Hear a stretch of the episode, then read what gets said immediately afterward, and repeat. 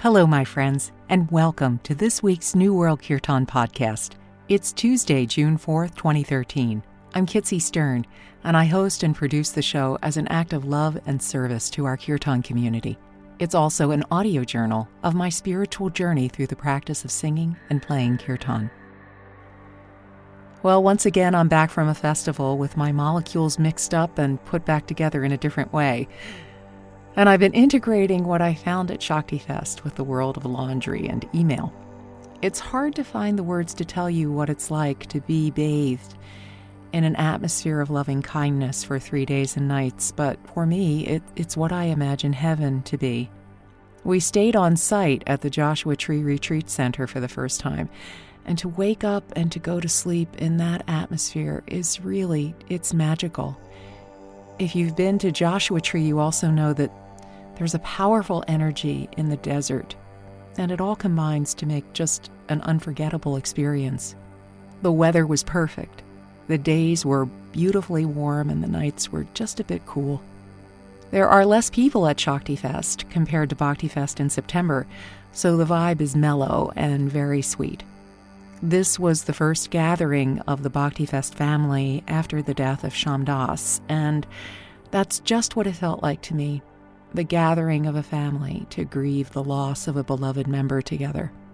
Every artist gave a tribute, a remembrance, and the sound of the closing puja in Shyamdas's memory as it echoed through the grounds after the closing ceremony.